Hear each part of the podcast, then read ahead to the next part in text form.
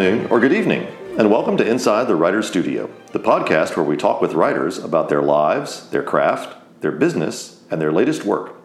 I'm your host, Charlie Lovett, and our podcast is sponsored by Bookmarks. Bookmarks is a literary nonprofit whose programs include the largest annual book festival in the Carolinas. Come visit Bookmarks at our community gathering space and nonprofit independent bookstore in downtown Winston-Salem, North Carolina. My guest today is Anne Bogel, creator of the blog The Modern Mrs. Darcy and the podcast What Should I Read Next? I first heard about Anne when a friend called me breathless with excitement to tell me that The Modern Mrs. Darcy had recommended one of my novels. Her new book, I'd Rather Be Reading, is a delightful examination of the reading life and was published earlier this month. I'm interviewing Anne at the 14th annual Bookmarks Festival of Books and Authors in Winston-Salem, and we're thrilled to have her as part of this year's festival. Anne, welcome to Inside the Writer's Studio. Thank you for having me. Your book is called I'd Rather Be Reading. Why would you rather be reading? Oh, because I'm a book person, Charlie, you know. I, I want to spend most of our time talking about the reading life, but first, tell us a little bit about your new book. I'd Rather Be Reading is an essay collection for readers who believe that reading isn't just a hobby or a relaxing pastime, but it's a lifestyle. It's something you do and you take seriously because, as you imagine, many readers, many devoted readers, feel like reading isn't just something they do to pass the time, but the books they read and the ones they choose to put on their shelves are truly part of their identity. It's part of what makes them who they are it's one of those wonderful books I found that I could just I mean I actually sat down and read the whole thing very quickly. It's a it's a slim book. Um, so it's a great read, but it's also one of those books you can just sort of dip into any place at any time. You don't have to necessarily read the chapters in a particular order. W- would you read us an excerpt from the book to give our listeners a, just a, a hint of what it's like? I'd be happy to.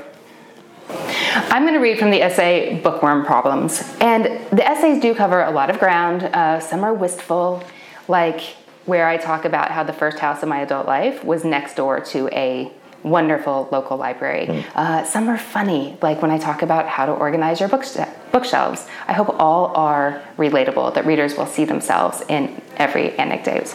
But Bookworm Problems is on the funnier side, and they are problems only devoted book lovers truly understand. so here goes. You have reached your limit on library checkouts, and nine books are waiting for you on hold, having come in all at the same time. You must decide which books to let go of to remain in the library's good graces. You check out more library books than you can carry. You check out more library books than you can fit in your tote bag. You forget your tote bag. You visit the library in rain that's coming down so hard, your tote bag is powerless against it. You don't live next door to the library anymore, so you don't pick up your reserves every day. You don't pick up your reserves for a week, and your stack is enormous. You pile the stack in your passenger seat, and your car yells at you because it thinks you have an unbuckled passenger. You take five books to the pool because you can't decide what to read next. You can't comfortably manage your purse because you shove three books in on the way out the door, unable to decide what to read next. You pack 12 books for a five day vacation because you can't decide what to read next. You're in the middle of a great book, but you need to go to work or to dinner or to bed. You're in the middle of a great book and you forget to eat dinner. You keep reading just one more chapter until 2 a.m., and you cannot keep your eyes open the next day. Your favorite book becomes a movie, and you're terrified to see it because you're fond of the way you picture the characters and hear their voices in your head. They make your favorite book into a movie and delete your favorite scene. They make your favorite book into a movie, and it's terrible. You are one third of the way into a good book and you realize you accidentally purchased the abridged version. You realize halfway through a book that it's part of a series and you inadvertently started with book four. You finish a book with a cliffhanger ending, immediately look for the next book in the series, and realize the author hasn't even begun writing the next installment. The anticipated publication date is four years away. And it goes on. That's not the end of that essay, but I am happy or probably mostly sad to say that those are based on uh, personal experience, all of those, and some of the essay are based on the experience of reader friends who said, "Oh, listen to this horrible thing that happened to yeah. me," and only a fellow book lover really gets why it's a big deal. I think the one that resonates with me, the, well, the two that really resonate with me, one is the alarm on your car going off because there's a bag of books in the passenger seat. I've done that many, many times, but also the the the cliffhanger at the end and the book hasn't been written yet. I've had that experience now from the other point of view. Um, I've written a middle grades book that hasn't sold yet. We're getting ready to start trying to sell it, but I've read it to a lot of kids in Winston Salem, and they all want to know what happens next. I'm like, I don't know what happens next. And not only do I not know what happens next, if the book doesn't sell, I'll I'm not going to figure out what's going to happen next. Just you know, so so I have I have children who will berate me in the street because they have been left with this you know sort of cliffhanger. That, well, that sounds like the book's going to sell, Charlie. Well, I mean, they want to know what happens next. They may have to just start their own publishing company if it comes to that. You know, that, um, so I have to confess here, and this sort of I think plays into part of what you write about in, in your book, that I found all these different points of connection in, in your book. From you mentioned one of the book, first bookstores I ever visited in, in New York City, Books of Wonder. You talk about a quote from William Morris that pretty much defines the way my wife and I have created our home that we live in. Uh, you mentioned some somewhat obscure authors who were like right at the top of my authors that I love list. Um, and you write also that you sometimes feel like an author that you've never met is a friend because you've come to know that person so well through their books. And I kind of felt that way reading your book that there were all these all these connections. Like we're going to get along. This is going to be fun. um, it's not really a question. It's just something I lay out there. But but can you tell me about some of those experiences you've had where you haven't met the author, but you you feel like it's somebody you want to sit down and have a cup of coffee with? Oh yes. Well, I think as humans, we all like to feel like someone understands us. And they don't have to be a three dimensional person, or they don't even have to be alive in this century for you to feel that connection with someone who's writing a story that just speaks straight to the heart of what you're experiencing or something that's happened in your past. Uh, something that really jumps out right now is the works of Madeleine L'Engle. And I haven't read all her works, and I know that people feel. Um, very uh, fondly or complicatedly, if you've read Listening to Madeleine, yeah. about her for a variety of reasons. But when I was in my 30s, uh, trying to write, constantly exhausted, feeling overwhelmed with work and family and a puppy. We got a puppy at the same time we had, I mean, what were we thinking? Um, that's when I started reading Madeleine L'Engle for the first time as an adult. And in her um, in her four book series called the Crosswicks Journals, um, she writes extensively about the tired 30s mm. and how when you have career and family or you know some some kind of person who wants something from you because you're alive and you're in relationship and that's the way it works it is just hard it just is and i felt like oh there is someone who understands me where I don't feel like I need to complain to my friends, like, oh, I'm so exhausted all the time, or oh, it's so hard to write. Those are such cliches. Even if you're living them, nobody wants to hear about it. But I felt this is the way it was uh, decades ago. It's still the way it is now. It will be all is well. It is okay. but it was an enormous source of reassurance to me that it wasn't just me. Yeah, yeah. I was talking to Kelly Barnhill earlier this morning about the balance between being a mother of small children and trying to be a writer but what about the balance between being a mother of small children and trying to be a reader? How does how does that play out? You know, that's a question I get all the time. Um, I have enormous respect for Lauren Groff, who wouldn't answer your question right now. But um, it is a question I get a lot. And one of the reasons that I wonder why I do get it so frequently from women, aside from the fact that we know like 95% of the people who read my blog are women, the percentage of male listeners is much higher on the podcast. Mm-hmm. I'm not sure why that is though. But um, women read. Women especially read fiction, and we believe from the data that they read at much greater rates than men. And I wonder if that isn't the reason that it feels like such a loss to so many women, mm-hmm. is that more women are reading in the first place. Um, it's it's tricky, but there are things you can do. Um, I just took a question last night from a reader when I was on book tour who said, I had a baby two months ago and I feel like I've lost my mojo and I don't know how to get it back. But I know that it's something I really miss. And my advice to her was to, um, we were talking in a physical bookstore proclaiming the love of printed paper, but put an e reader app on your phone so that even if you're awkwardly like giving the baby a bottle or nursing the baby, you can hold that thing in the air. I'm old enough that I didn't have a smartphone when I had my children, yeah. but um, I, you know, balance paperbacks on top of them. But and they're none the worse for it. Maybe that's one of the reasons they're readers. They just soaked it in.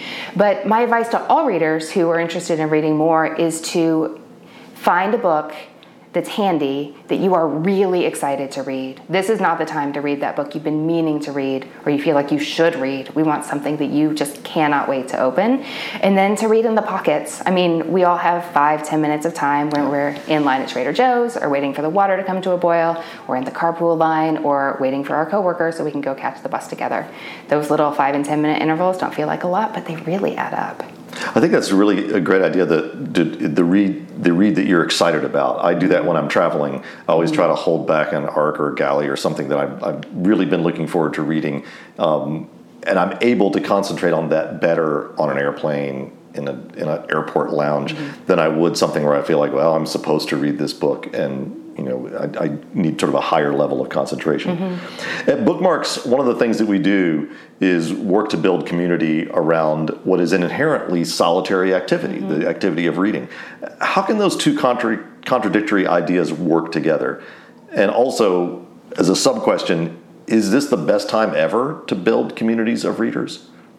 Oh, interesting. Well, I love that Bookmarks makes explicit something that I have come to believe strongly in in the years since I first started talking about books online, and that is that reading is solitary, but if you leave it there, you miss out on half the pleasures of the reading life. Mm-hmm. And I think what so many readers have found, and ironically, often through the internet, is that um, you read and you feel like you are alone. But when you start talking about the books you love, whether it's online, whether it's a literary festival, whether it's with a friend over a coffee, you realize that so many people are having a similar reading experience as you. And it's just so nice to feel like you're, you're part of something bigger than yourself, or you just sitting at home with your books on a Saturday afternoon. Something else I love about reading explicitly in community is books I found to be such a shortcut to talking about what really matters most mm. in life because we wouldn't sit down and say, hey, here's the most important thing you need to know from the depths of my soul. That would be a little weird, but we can connect over a favorite novel about those very same topics and talk about them very naturally um, and connect in a way we wouldn't be able to without that connection of the written word. And oh, is this the best time?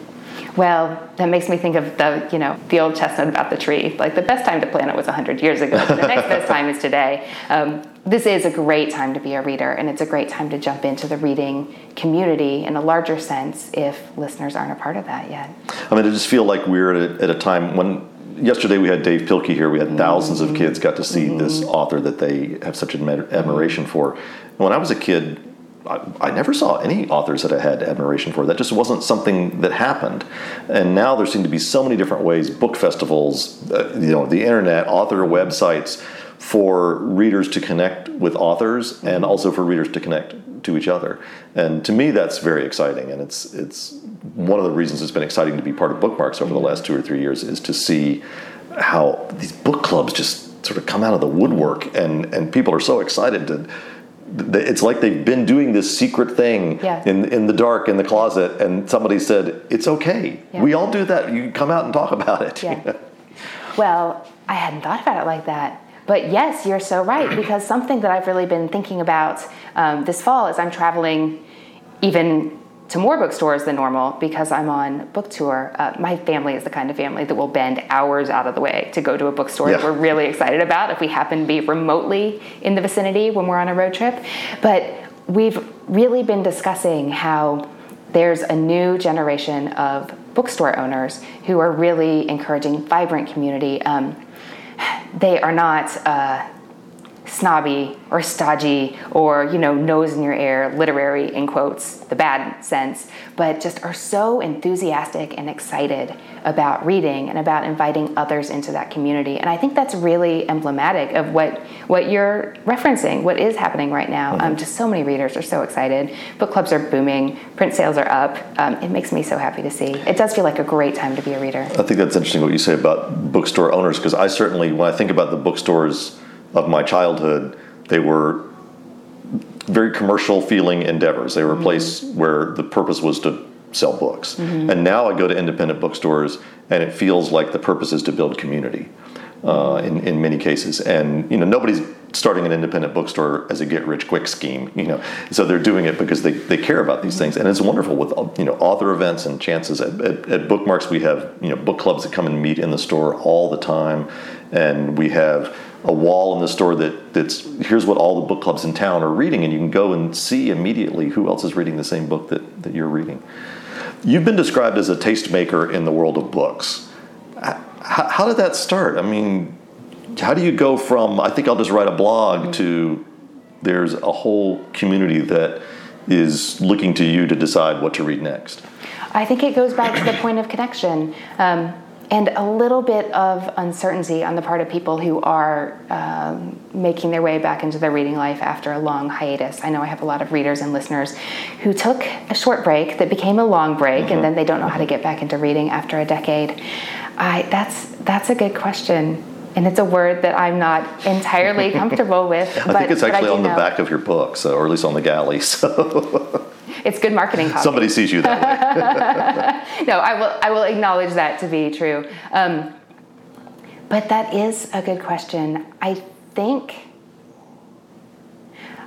I think people might connect to reading not just a standard book review because that's not typically what I do, mm-hmm. but um, they they really like to hear before they pick up a book what the reading experience is going to be like right. um, what like tones and themes are going to speak to where they are in their life or um, the experience of those that they are in relationship with and how is a book going to make them feel and while a critic's standard book review may not shed light on those things and make them really excited to pick up a book. I think when they can hear what the reading experience might be like, why this book may be worth their time, and I try to talk about books in a way um, because I don't believe that every book is for every reader, that the readers who would enjoy that book will hear it like a yeah. dog whistle sounds horrible, but they will recognize the call and think that book is for me, and they will right. be excited to pick it up. And I think if you can get excited about reading again, then I, I hope they want to come back to the source, whether it was me or any other author or bookseller or publisher, or I just hope they keep coming back for more so they'll keep reading. Well, I think, again, one of the reasons that, that independent booksellers are doing well, that book clubs are doing well, is that people, even, even in an age when we have all these different sorts of media, mm-hmm. that the number one thing that still drives people to select a particular book is word of mouth. Mm-hmm. And I think your your listeners and your readers feel because of the way you present yourself, they feel like they know you and they feel that what they're reading on your blog or hearing on your podcast, to them that is word of mouth. You know, it's not just some stranger you know who works for the New Yorker writing and writing a review but right. Like we were saying it's that personal connection. And that's a good point. I think that perhaps why those resources that you know and trust to find your books are so important right now is because there have never been more options. And it's easy to get completely overwhelmed with the amount of titles that come out on any given tuesday sure. let alone week after week after week. And you know we're a couple thousand years behind on all the possible options we could read. So when you don't know what to read you might read nothing if you don't have a trusted source to steer you in the right direction. So I'm going to take a slight digression here based on what you just said, because I've worked with at least four different publicists at mm-hmm. Penguin, none of whom has ever been able to explain to me why books are always published on Tuesdays. Do you have any idea? I don't know, it's but I do mystery. know. I do know it's changing. That now a lot of books are coming out on the first, the 15th, the last day of the month, no matter the day of the week people are experimenting. Yeah. I, I, again, I don't know why, but I know it's happening. Dav Pilkey's new Dogman book, the next one, is coming out on Christmas Eve, which I thought was a fascinating choice. I have an eight-year-old who loves Dav Pilkey, and we have discussed this at length in my house. Yeah. Why? There's so many wonderful new books published every season, as you said, way more than any of us could ever read. But Jane Austen, Charles Dickens, P.G. Wodehouse, Dorothy Sayers, they're all still there. Mm-hmm. How do you balance the new and the old in your reading life? Oh, that's a great question. For me, it depends on the season. Every year on Modern Mrs. Darcy, we put out a big summer reading guide. As usual, I'm using the royal we. I mean, it's me who reads all those books. And I only recommend books in the summer reading guide that I've read and can vouch for and can answer reader questions about content. So that means between about January and April 1st, I am reading all new books. Mm-hmm. and after that, I am tired and I am ready because I love that, but it's like oh, I don't want to compare books to broccoli, but it doesn't feel like a a whole reading life to me. It Right, feels like a right. segment of it. And I'm ready to balance that out with other genres just because there's a lot more fiction than non in the summer reading guide. Yeah, yeah. And some of that has to do with publication dates and some of that has to do with what people read in the summer. Sure. And I believe, you know, any book you take to the beach is a beach read. And yet, the modern War and Peace is not going to go in the summer reading Right, guide. right. Um, but after that, I'm ready for the old. I really do try to have a mix of old and new, especially after reading all the new for four months a year. I am ready to let someone else do the work of vetting the titles for me. Yeah. And some of that is just the work of time. Um, I, there are certainly unfound gems that didn't get the attention they deserved. And I hope to do that in Summer Reading Guide is to read all these galleys, some of which I'm delighted to find, and some of which I wish a, uh, you know a critic or a trusted friend had said you can save your time on that one. Yeah. Um, but it's on the whole, um, good works endure, and it's nice to be reading things that are five or you know fifty or a couple hundred years old after that. I- I'm reminded, uh, listening to you talk about an essay that Lewis Carroll wrote, who called uh, "Feeding the Mind," and he talks about yes, we need to read, you know, these, and, and he's you know writing as a Victorian clergyman, but we need to read these, you know, treatises on religion and theology, but then we also need to, you know, have things to cleanse the palate and have things that are lighter. And he he was a big proponent of not just reading the same kind of thing all the time. Uh, and, and he compared, you know, you said about the broccoli, he compared it to, to a diet, you know, that you would not have a diet of just one type of food. You wanted to have something that was, that was varied. Uh, so you said you read a lot of books for professional reasons. Like me, you read a lot of galleys. I read galleys for for the podcast, for uh, people have blurb requests, or your friend has written a book. Does your do your professional responsibilities sometimes mean that you discover gems that you think you would have missed otherwise? Oh, definitely. And well, you know, one of the pleasures and perils of having a literary podcast is that you talk to readers about what they are reading. I mean, you're an author, you talk to other readers about what they are reading. And peril because my to be read list is at this point unconquerable. Oh, sure. Even if I Yeah. didn't add a single title Yeah. to it, I couldn't finish it in a hundred years. But um, oh, you hear about so many great books that, well, that I at least never would have gravitated to in the bookstore. Um, never would have found, never would have heard about. I might have heard the plot description and gone, oh yeah, that's not for me. But at the recommendation of someone who knows books, I will go way out on a limb, Mm-hmm. and I'm often so happy that I was willing to. I, I find it fascinating to hear people's stories of how they ended up reading one of my novels, and so often it's as simple as the cover caught my eye in the bookstore, you know, uh, and and it can be those those simple things that that make us open to the first page, and then if the first page works for us, then the second page, and then maybe we take it up to the register, you know. Uh, I, I want to steal for a moment from another famous radio show and ask you, what are your desert island books? If you, I'm not going to give you a specific number, but what are the books that, if you only had one shelf, you would absolutely have to have to keep in the house? It depends on the day. I would take, I love Wallace Stegner. I'd mm-hmm. take Crossing to Safety, even though I've already read it so many times. It keeps surprising me, which is one of the reasons I love it. I would take some Wendell Berry, but it would be hard to decide which. Uh, maybe some poetry, maybe Jayber Crow or Hannah Coulter. Um, a more contemporary book I really loved is Station 11 by Emily St. John Mandel. Oh yeah, I've just read that recently. Yeah, I really enjoyed it more than once. And uh, then I'd have to take some Jane Austen, although my favorites rotate there. Right now, I'd say I'd take maybe Emma in Pride and Prejudice. Mm-hmm. And oh, am I out yet? We'll, we'll go with. Well, you have you have a nice shelf. That's that's Yeah, good. yeah. I mean, it's a hard question. I think you're right. It does it does change day to day. I mean, I, I do have a shelf. I, I'm a book collector, so I have shelves and shelves and shelves that are my book collection. I have shelves and shelves and shelves that are my to read list or my recently read list. But then I also have a few shelves are these are these are the old favorites that I want to return to again and again. These are the friends that I want to spend time mm-hmm. with, and I think that's one of the lovely things about rereading is that they're your friends. They, they, they make you comfortable. You know. So you're a rereader too. Oh yeah, I'm definitely a rereader. Some And- people and- are very opposed to that. But I am right there with you. When I was a child, my family spent our summers up in the North Carolina mountains in a pretty isolated house on the top of a hill, and there was a shelf of battered old paperbacks. And I would begin every summer, usually with The Hobbit mm-hmm. or Huck Finn, you know, and those are just they had sort of migrated up there over the years, and so that came to me to be sort of a, a, comfort thing, a symbol of okay, this is this is the beginning of I can read whatever I want to. I have the whole summer in front of me. And I'm going to start out with an old friend. It's you know easy because I know it and I don't have to mm-hmm. work too hard. And then I can you know eventually get to the the summer reading list of of, of new books as well. Like an old friend. I love yeah, it. Yeah. To those of us who live what you call the reading life. Reading is a major part of our world. You've been listening to us talk about how reading dominates our lives. We flip from bookshop to bookshop. We go to readings and signings. Most of the people we hang out with belong to book clubs. We know the release date of our favorite author's next book. but what role does the reading life play in the broader society? Are we a niche group? Are we just this tiny sliver? Or are we really an important part of society?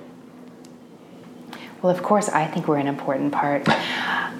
Something I've been surprised to discover, um, really just in the past couple years since we launched the podcast, is how many readers thought they were the only one. Mm. But for whatever reason, they decided to start talking about the fact that reading was one of their hobbies. And I'll get emails that say, I used to think this sounded really lame, but I decided to do it. Or they'd mention that they listened to your podcast or mine. And a friend would say, Oh, I didn't know that you were into that. And so it's been delightful to hear how many readers thought that they were uh, part of a super niche group, and mm. actually they knew passionate book lovers in their in their neighborhoods, in their communities, and they had no idea until they started talking about it.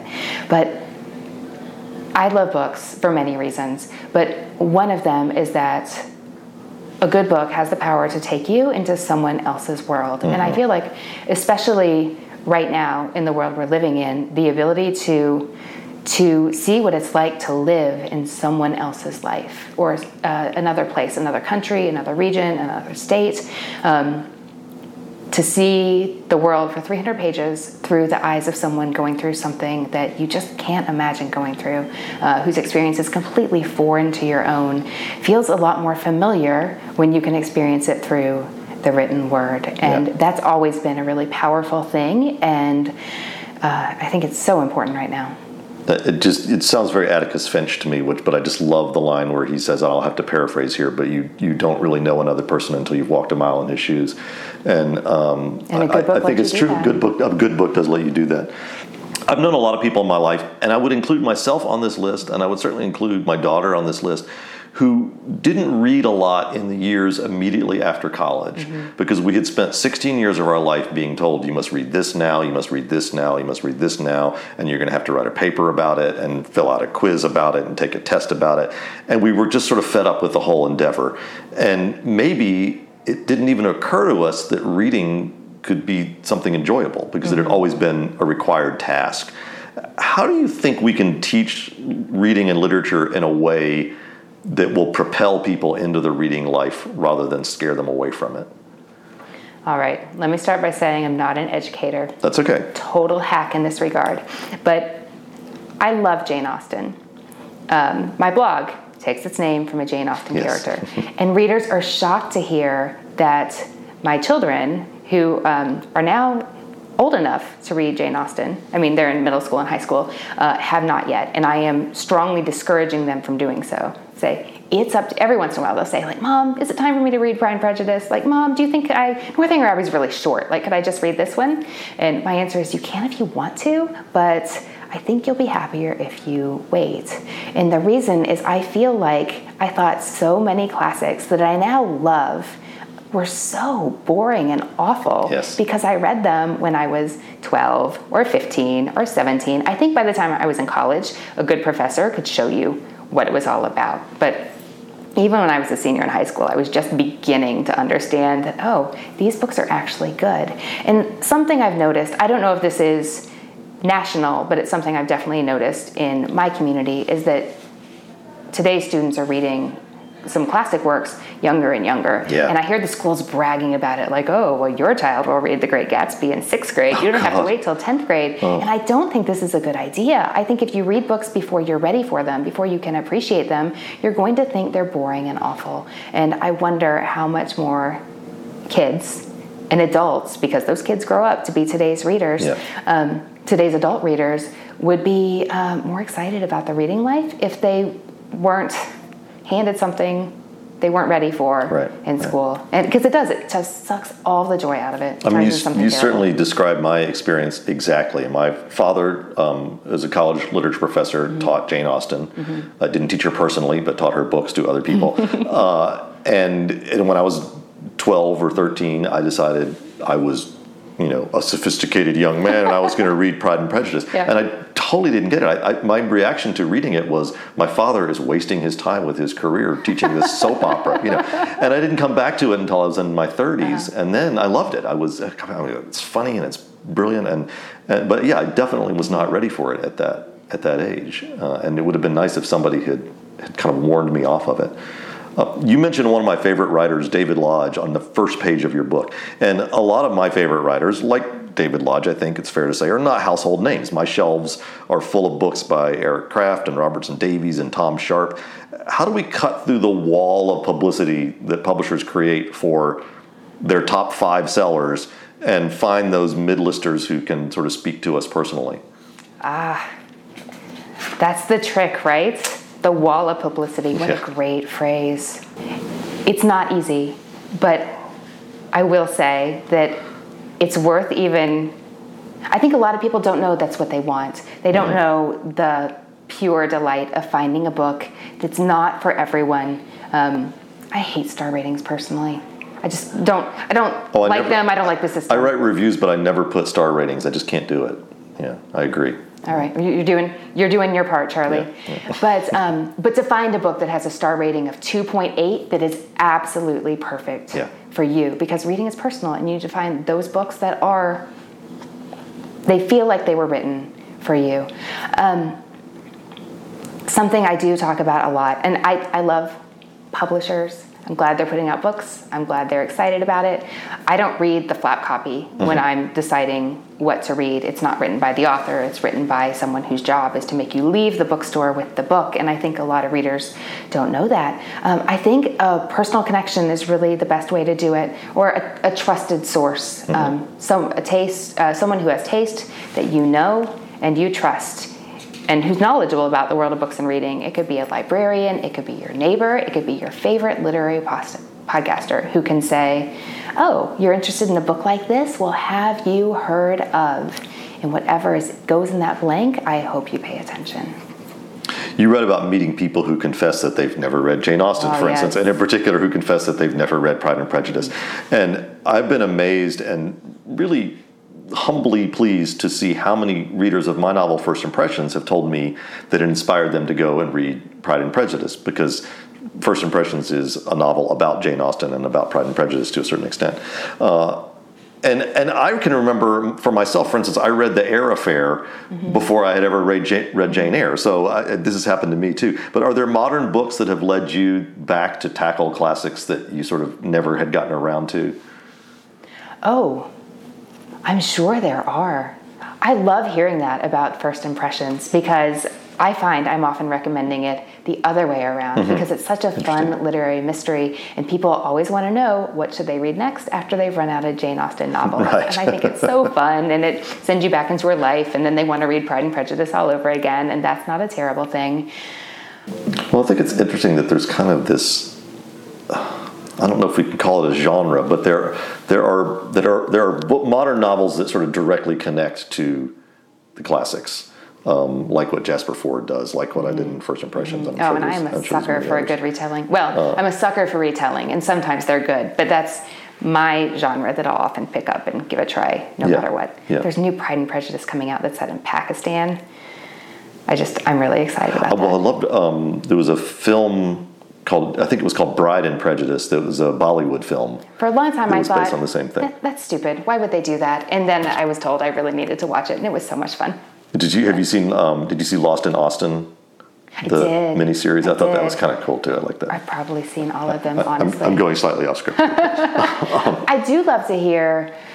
Um, I love to hear my favorite authors talk about the works that were so formative to them. Recently, we spoke with Marisa de los Santos about her new novel, and uh, I mentioned that I would be reading uh, Dorothy Sayers' Gaudy Night next, and she went, "Oh, I love that," and explained why and why that particular novel in the series is so important to her, Yeah, and how it really changed detective fiction and how that was so fascinating. I know I do this all the time. Um, if books are referenced in books, or if a character in a novel I'm reading has a favorite novel that actually exists, I am likely to pick that up next. And I love how books can just send you down a rabbit trail. One leads you to another, leads you to another. Yeah, I, I make an effort in my novels. I do invent some fictional books, but I try to have as many of the books that are mentioned in the novel be real books that, mm-hmm. that a reader could go and if it's a rare book they could go look at it or if it's a novel or something modern they can they can go and read it. I love your stories of how books found you and and I immediately when I was reading that section of the book flashback to what happened to me this spring.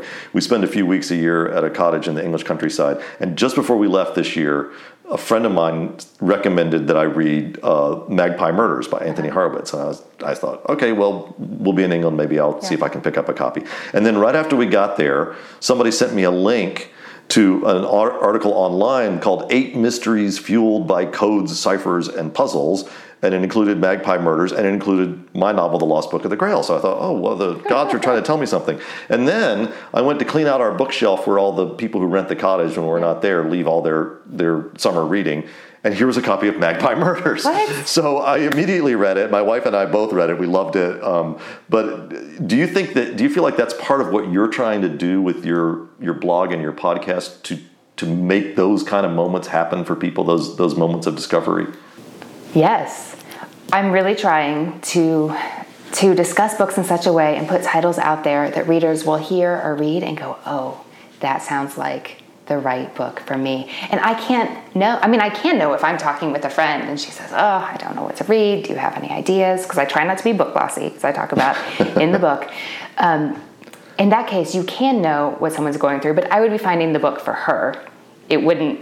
It wouldn't feel like the book itself found her. And i yes i am. I'm trying to I'm trying to put books out there and uh, frame them in such a way that a reader can think like oh that's uncanny she mentioned that. And i do hear from listeners frequently that said okay your podcast put me over the edge. That was the third time that week that i felt like someone had told me to read whatever particular title and i finally took the hint and you were right. I should. well, I didn't really tell you to read it, but I'm glad it was the right book for you. That's so funny about the Magpie Murders. Sometimes I hear people in my generation, and for the sake of politeness, I'm not going to tell our listeners what my generation is, but they say, I just never got into the habit of reading. And you sort of touched on this earlier, but is it ever too late to begin the reading life? And more importantly, how would you recommend, an, uh, especially an older non reader, to sort of enter into that life? Okay, well, the first thing they should do is buy an e reader. I'm totally kidding.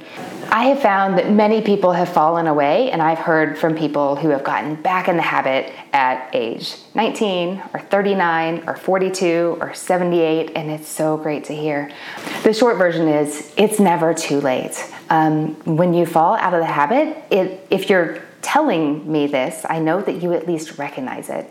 It's helpful to many people to just plan 15 minutes, know when you're going to read, put it in your calendar, like leave your book on the counter so you don't forget. Out of sight, out of mind is a real thing. And if you have a book that you are actually excited about reading, because that's important too, um, in your line of vision, you are much more likely to pick it up.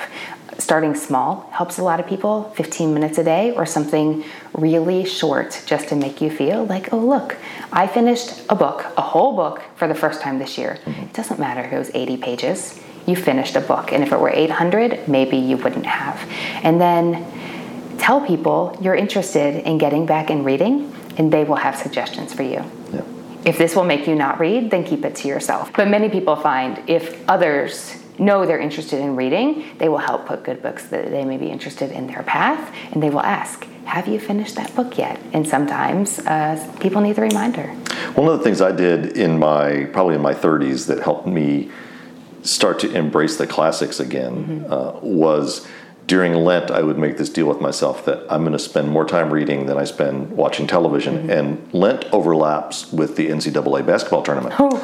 and so I would literally like put the thing on mute during halftime and read for 20 minutes, Yeah. 20 minutes of David Copperfield. And for, for years, I would do a big Dickens novel every, every year at that time of year. And it, it, it did, it sort of helped develop um, a habit that then could sort of be propelled into to other times of the year you mentioned you've mentioned e-readers we have audio books we have tablets we have mass market paperbacks we have trade paperbacks there's even this old-fashioned thing we see sometimes called a hardcover book um, i don't think ever in the history of publishing have readers had so many different ways they can interact with text what what are your favorite formats and and why and do you have formats that you use in in different contexts That's a great question, and I do. I personally love a good hardcover, although it's. I've really learned recently that some readers will wait for the paperback edition, not just because it's cheaper or to show they have patience, but because they like a book that will just flop open. Right. I like my books to be pretty. this is a value for me. But if I'm traveling and I just can't take my milk crate full of books like we can on a long road trip, like we do when we go to the beach every summer, now we need two milk crates for our family of six. Um, I love a Kindle that I can actually carry with me on the airplane, unlike my book crate, because then I can take multiple books without um, needing to take an extra suitcase. Because I love reading, but I don't want to check my bag of books because what if the airline loses it? That would be tragic. And I've only in the past four or five years become a big audiobook listener. I didn't think I was interested in that format, and I finally realized that if I gave it a try, then I could listen to books while I go running or fold the laundry or do the dishes or walk the dog, and you can get more reading in that way. Uh, I did discover the secret for me, ironically, wasn't to, I thought I needed to slow down so I could keep my focus, but it turned out I needed to speed up so my mind didn't wander. And since then, I really love a a good audiobook, especially if it has a narrator that uh, speaks an accent that is not mine, like Australian or British. when I uh, am, am working on a novel, sometimes I find it helpful to just listen to a passage I'm working on be read out loud by my computer. And I have her. I have the computer set for this uh, Scottish woman's voice, uh-huh. which just lends this gravitas to your prose that would not have if I were just reading it to myself. That's amazing. Uh, I, I do find it seems to me that audiobooks, maybe more than any other platform, have really been transformed by upgrades in technology. When it when it went from you had to carry around a box of cassettes mm-hmm. to you have a phone in your pocket that can have 20 mm. books on it. Suddenly I know all these people who like yourself are, listening to a lot of audiobooks. My wife almost always has a print book and an audiobook going at the mm-hmm. same time and she'll she'll use them in, in different contexts. That's true. My husband and I really loved audiobooks 15 years ago when we bought our first house and were painting it. And it was mm-hmm. fine to have our old boom box. We get the CDs from the library next door. We could go through it.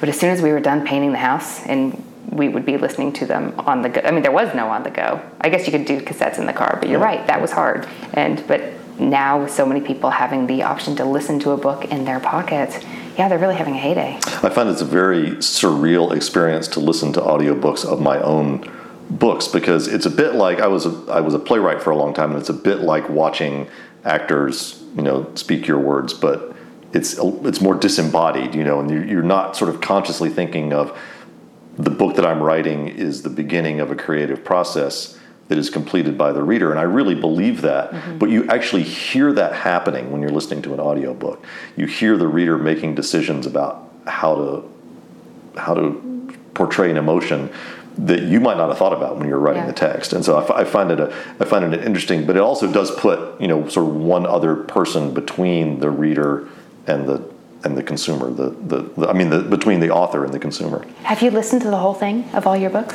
I've listened to most of them. Sometimes I listen to them when I'm like driving on book on book tour, and I know people are going to ask me questions about the book, and I wrote the book, you know, three years ago, and I'm like, I better maybe I should listen to this, and, and it is. It's it's a fascinating experience.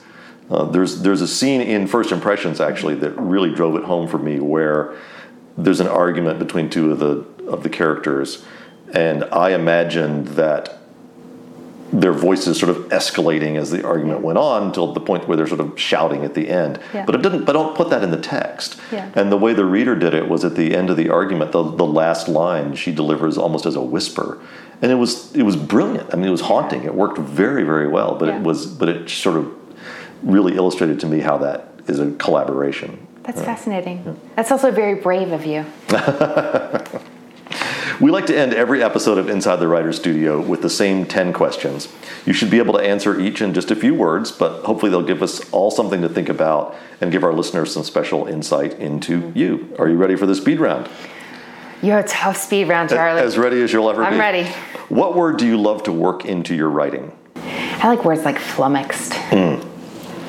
What word do you hate to encounter in other people's writing? Oh, I hate I promise. It's so overused, especially in every television show ever created. People are always promising things.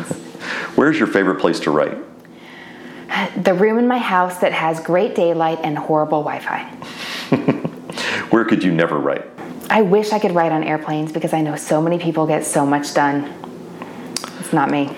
To what rule of grammar do you pay least attention? I end a lot of sentences with prepositions hmm. because that's how people talk. Yeah. What was the first book you remember reading? The first book I remember being read to, mm-hmm. I think it's called Who's Got the Apple, but at my house it was only ever called A Man in a Striped Suit was walking past a fruit store. My dad loved it and read it and can recite it from memory to this day. What are you reading now? I just started the new Diane Setterfield, Once Upon a River. Oh, great. What book would you like to have written? One of those wistful, literary, well crafted, but not boring contemporary novels. I guess I can't be Jane Austen. Something by Emily St. John Mandel. If we ever meet, that won't be weird at all. What sort of book would you like to write but probably never will? A big family saga. And finally, what would you like to hear a reader tell you? What does it mean, Charlie, that I heard that through the, uh, the ears of a podcast host and not an author? Yeah, you can answer the question any way you like. Yeah. As an author, I'd love to hear that um, that they really connected with it. I'd, I'd love to hear that a reader connected with a work that, that they found because of me, whether it was something that I wrote or something that I recommended, just that it really meant something to them means a lot to me. This has been Inside the Writer's Studio. I'm your host, Charlie Lovett, and the podcast is sponsored by Bookmarks, a literary nonprofit that runs the largest annual book festival in the Carolinas and operates a new community gathering place and independent bookstore in downtown Winston-Salem, North Carolina. To find out more about Bookmarks and all its programs, visit www.bookmarksnc.org. My guest today has been Anne Bogel, whose new book, I'd Rather Be Reading, is available wherever books are sold. And of course, you can get signed copies right here at Bookmarks. Anne, thanks for joining us. Thank you. During the busy fall publishing season, Inside the Writer's Studio will post new episodes on the 10th, 20th, and 30th of every month. On our next show, I'll be talking live at Bookmarks with Lee Zacharias about her new novel, Across the Great Lake. Until then, thanks for listening, and may you read with wonder and write with passion.